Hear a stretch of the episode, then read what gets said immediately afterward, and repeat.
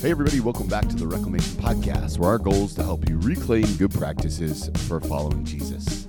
If we haven't met yet, my name is Tony, and I'm your host. After spending over a decade in the local church, I now work with a nonprofit, walking alongside and equipping the local church and helping each and every one of you move closer to Jesus. That's the goal. Whatever we do, whatever we talk about, whatever we present on this platform, the goal is to help you move closer to Jesus. And today I'm really excited because today is the last day of the acronym ACTS, A C T S. Now, if you've been following along, every week for the last four weeks, we've been talking about ACTS adoration, confession, thanksgiving, and today, the fourth week, supplication. So if you remember, adoration is looking up, confession is kind of letting out, kind of all the things that are in your heart, right? Thanksgiving is kind of the act of worship, the posture, the intentionality, and today, today is the word supplication. Now, we can define supplication in lots of different ways, but it's it's a form of prayer. It's a call of help for God. The the term bears kind of a spirit of reverence and devotion with it. So if you're a person that oftentimes wonder what it means to request things from God, this episode is perfect for you. And hey, do me a favor, hit that subscribe button wherever you listen to podcasts leave a rating and review on iTunes or Spotify. It really does go a long way to help get the word out about what God is doing on the platform. All right, let's dive into supplication a little bit more because I think one of the nuances of supplication is that it gives kind of a humble posture from the person who's doing the supplicating, right? So, according to vocabulary.com, um, supplication comes from a Latin verb to supplicare, which means to plead humbly. While a supplication is often thought of as a religious prayer, it's used over 60 times in the Bible, it can logically be applied to any situation in which you must entreat someone uh, for power. You must ask someone for a favor, that kind of thing. It still carries with it an aura of religiosity, but logically it will apply anywhere. Now, there are lots of writings in the New Testament, notably James 5, where the Bible tells us to practice supplication, right? In James 5, we see something very specific, very different about supplication. And, and what it is, don't ever forget, is to pre- plead humbly, right? Plead humbly. James 5 reads like this Is anyone among you in trouble? let them pray. Is anyone happy? Let them sing songs of praise. Is anyone among you sick? Let them call the elders of the church to pray over them and anoint them with oil in the name of the Lord. And the prayer offered in faith will make the sick person well. The Lord will raise them up. If they have sinned, they will be forgiven. Therefore, confess your sins to each other and pray for each other so that you may be healed. The prayer of the righteous person is powerful and effective. And I know what you're thinking. Tony, you just read that entire thing and supplication isn't in there once. But but the way that James uses the word pray, he's using it as supplicate, right? He's using it as a way to request, to plead humbly.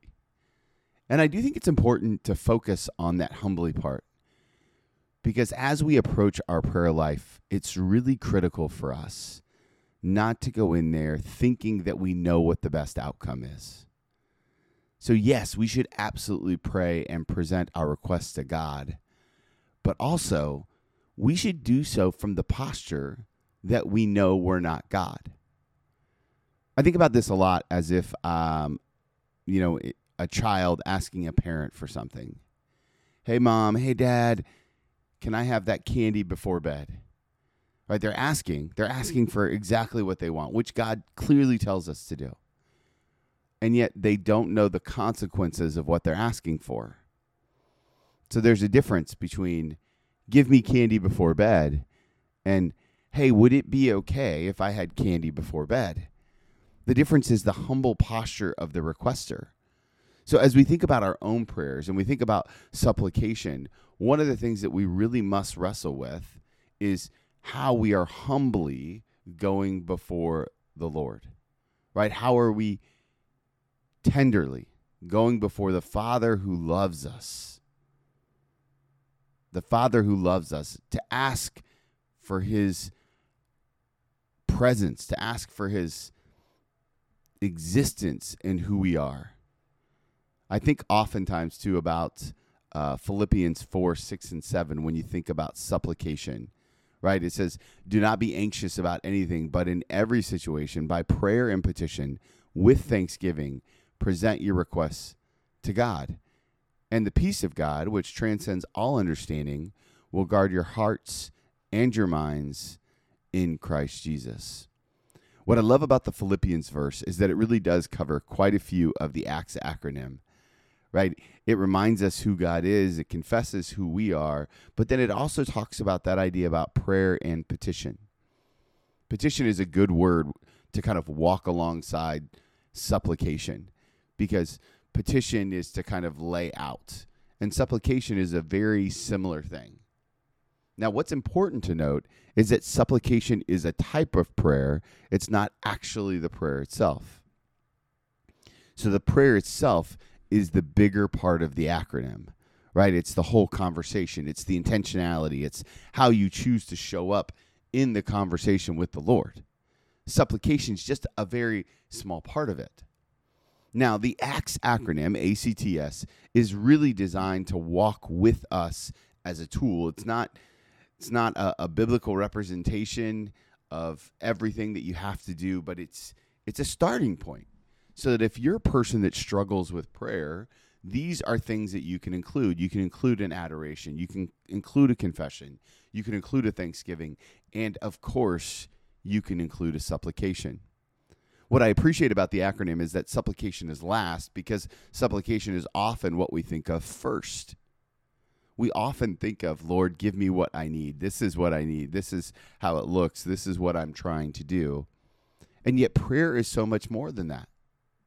I mean, even if we just go back and unpack the layers of supplication, we see that prayer is bigger than just asking God for what we need. Supplication at its core is that idea of pleading humbly before God. So, when you think about all the things that you're going to the Lord for, when you think about what you're requesting from the Lord, maybe the first place to check is your own heart. Am I doing this for me? Am I doing this for the kingdom? Am I just doing this because I told somebody I'd pray for them? All of those answers are fine, right? There's no wrong answers here.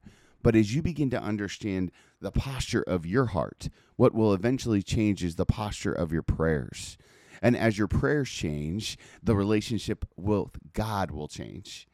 Because that's what God wants more than anything. He wants that relationship with you. And that prayer life, that full, robust, active prayer life every morning, every night, with your kids, with your spouse, when you begin to really dive into that, everything changes. So think about supplication as a way to kind of take a moment and check your heart, to plead humbly, to request. And then also think about supplication because if you do adoration, confession, and thanksgiving well, then you know that you're not God. You've put yourself in the proper position. And as a result, however the prayers are answered, you'll be okay with because God's in the right spot and you're in the right spot and your heart is in the right spot. So, hey guys, I hope this is helpful to you. I hope as we begin to think and pray and walk alongside the ACTS model, adoration, confession, thanksgiving, and supplication, that what it does is it leads you to a more robust prayer life.